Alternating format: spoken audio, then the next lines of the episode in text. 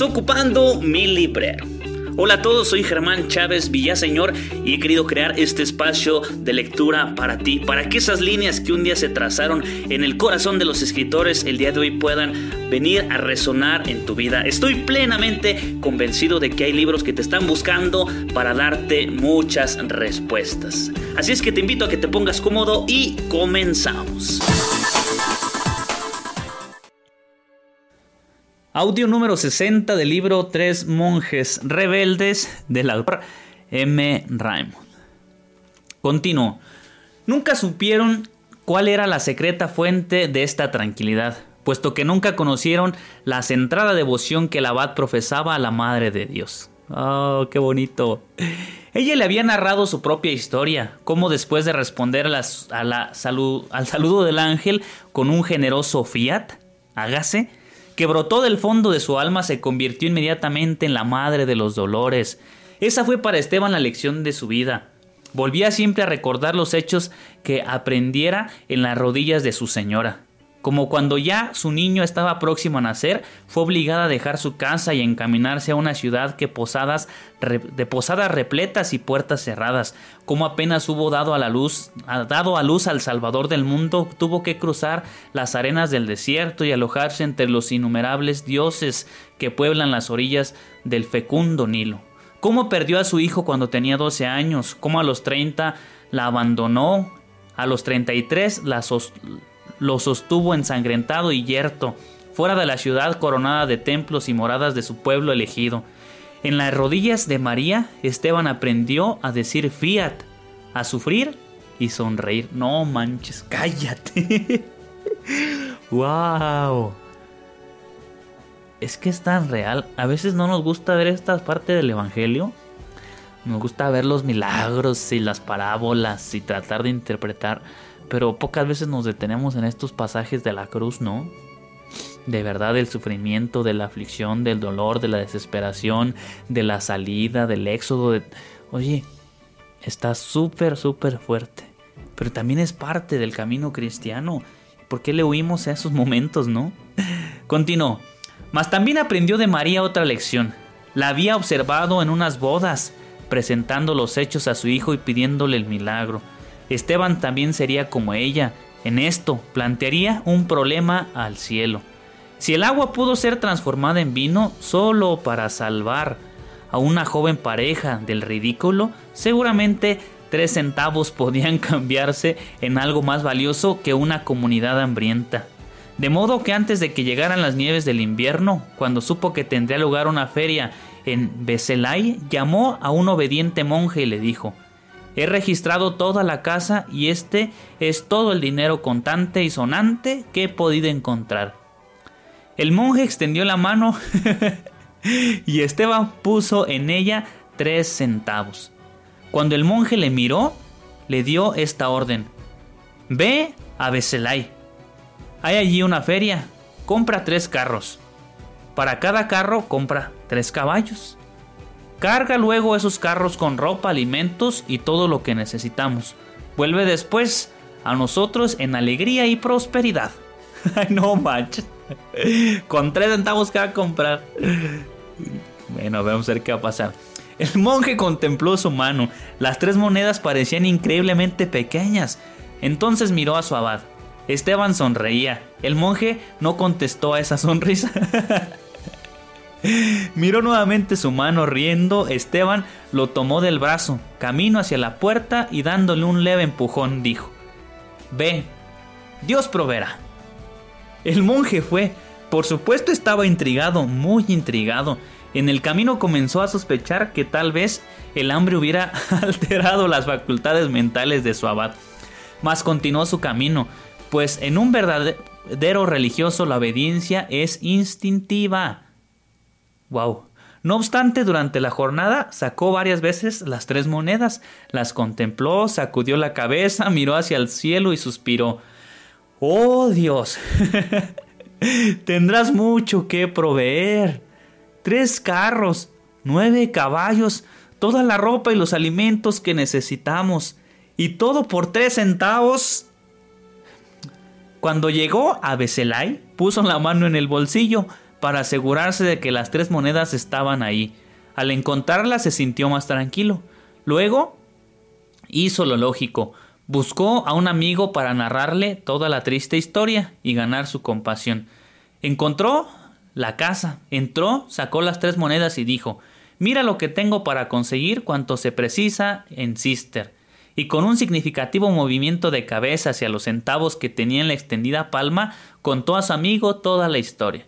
En el momento de terminar, éste se golpeó la rodilla, se incorporó súbitamente, tomó al desesperado monje por el brazo, por el brazo y exclamó excitado: Ven, conozco al hombre que debe ver tus monedas y oír tu historia. Ven. Salieron de la casa, el amigo arrastró al monje por la calle y a través de un gran parque hasta llegar a una espaciosa mansión. Allí, con muy poca ceremonia, lo acercó al lecho de un hombre muy enfermo.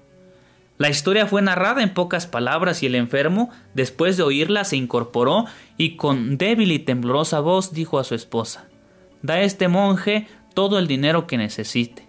Sister tendrá sus carros, caballos y todo lo necesario.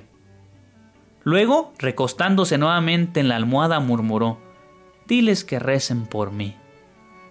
Al día siguiente, Esteban y la comunidad salieron en procesión a encontrar al hombre que conservaba las tres monedas, pero que traía tres carros, cada uno con sus tres caballos, repletos con todo lo que Sister precisaba.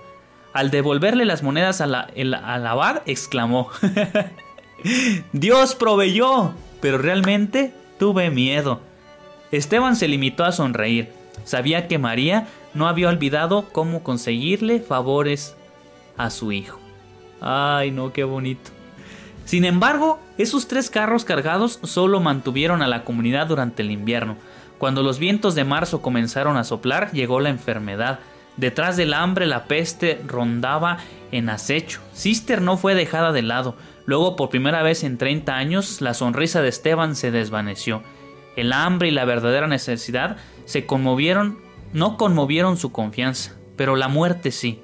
Una tétrica inquietud asomó a sus ojos, habitualmente diafanos, y su frente, siempre plácida, se ensombreció cuando el torvo espectro con impecable regularidad penetró en la iglesia y fue vaciando sitial tras sitial. Ay, no puede ser. Los novicios nunca habían sido numerosos y no todos los que llegaron perseveraban. Después del desalojo del duque, la afluencia se detuvo por completo. En la iglesia, Esteban se vio obligado a mirar las cada vez más realadas filas del coro y al oír siempre decreciendo volumen de voz. Su preocupación se hizo más profunda. Semana tras semana debían arrodillarse ante tumbas recién cavadas. Las cruces aumentaban en el camposanto y el conturbado abad empezó a temer que pronto Sister se convertiría en una casa encantada con un cementerio repleto. Oh, no manches. ¿Habían sido acertadas las críticas? ¿Acaso él, Alberico y Roberto habían ido demasiado lejos y exigido demasiado? ¿Estaba él absolutamente equivocado en la nueva creencia de que había surgido para sacudir la complacencia del mundo monástico de la época? ¿Es que seis siglos habían cambiado de tal manera a los hombres que ya no podían observar la regla de Benito? ¿Es que Dios mismo estaba disgustado con la arrogancia de Sister? De lo contrario, ¿Qué significaban estos 13 años de relativa aridez y ahora esta devastadora mortandad? El ceño se hizo más profundo y la duda más amarga. Recordó lo que Alberico había dicho acerca de los hijos de los cruzados con el espíritu de los cruzados. No habían venido, no, no habían venido. ¿Se habría equivocado Alberico? Recordó lo que Roberto decía sobre el lucero de la tarde, su lucero de la tarde tan apartado y solo. Otros vendrán después de él, había dicho, pero antes de que esto suceda tendremos que estar en tinieblas. ¡Oh Dios! exclamó Esteban, estamos en tinieblas, en las más profundas tinieblas. Y mientras así clamaba, llegó hasta él el lúgubre y estremecedor sonido de la matraca, anunciando que la muerte había vuelto a llamar. Oh Dios amado, murmuró Esteban, cada vez está más oscuro. Ha llegado el momento de atreverse, de llegar a lo desesperado. Había tomado esta firme resolución. Esteban se encaminó al lecho del moribundo. Luego, en un silencio que estremecía los nervios, dio una orden que llenó de temor hasta el corazón de los más audaces. Hermano Félix, dijo, en virtud de la obediencia que me debes, yo te ordeno que vuelvas después de la muerte y nos informes acerca de nuestro modo de vivir, para saber si es o no agradable a los ojos de Dios. El monje murió y algunos días transcurrieron sin que nada sucediera. Esteban empezó a asustarse. ¿Había sido demasiado temerario? ¿Habría sido arrogante al plantear ese problema al cielo? Mas, ¿qué otra cosa podía ser? Estaba tan oscura que se vio obligado a ello. Su horizonte estaba en tinieblas, había mandado a alguien a la fuente de toda luz. Luego un día en que todos trabajaban en los campos, con Esteban a la cabeza, dio la señal para el acostumbrado breve descanso que tomaban a la mitad de la faena. Apartándose a un lugar donde podía estar solo, se encontró súbitamente en medio de un haz de luz. Sobresaltado, irguió la cabeza y tropezó con los ojos de Félix, el hermano a quien bien había ordenado que volviese de entre los muertos. Esteban, dejando escapar un grito ahogado, cayó de rodillas. Pero Félix, sonriendo, le dijo, Desecha toda duda, reverendo Padre, y ten por seguro que tu modo de vivir es santo y muy grato a los ojos de Dios. Mas aún tu dolor por la falta de hijos pronto desaparecerá, pues muchos llegarán a ti, hombres de noble cuna e ilustrados, sí, y como abejas que enjambran apresuradas y abandonan la colmena, ellos volverán y se, se diseminarán por muchos países. ¡Wow! No manches. Sí, resucitó ese muerto. en virtud de su obediencia, fíjate cómo Dios puede hacer hasta lo imposible cuando tú confías en que Él va a hacer el milagro. Lo que pueda parecer más absurdo, tan absurdo a los ojos del mundo, eh, lo más tonto, lo más ilógico, lo que tú quieras. Dios nunca va a desechar la petición de un hombre que confía verdaderamente en Dios. Ahí está la grandeza del hombre en confiar en que Dios ha de cumplir sus promesas. Y hasta aquí dejamos este audio, no se vayan. Ya casi terminamos nuestro libro. Gracias por estar aquí y seguir con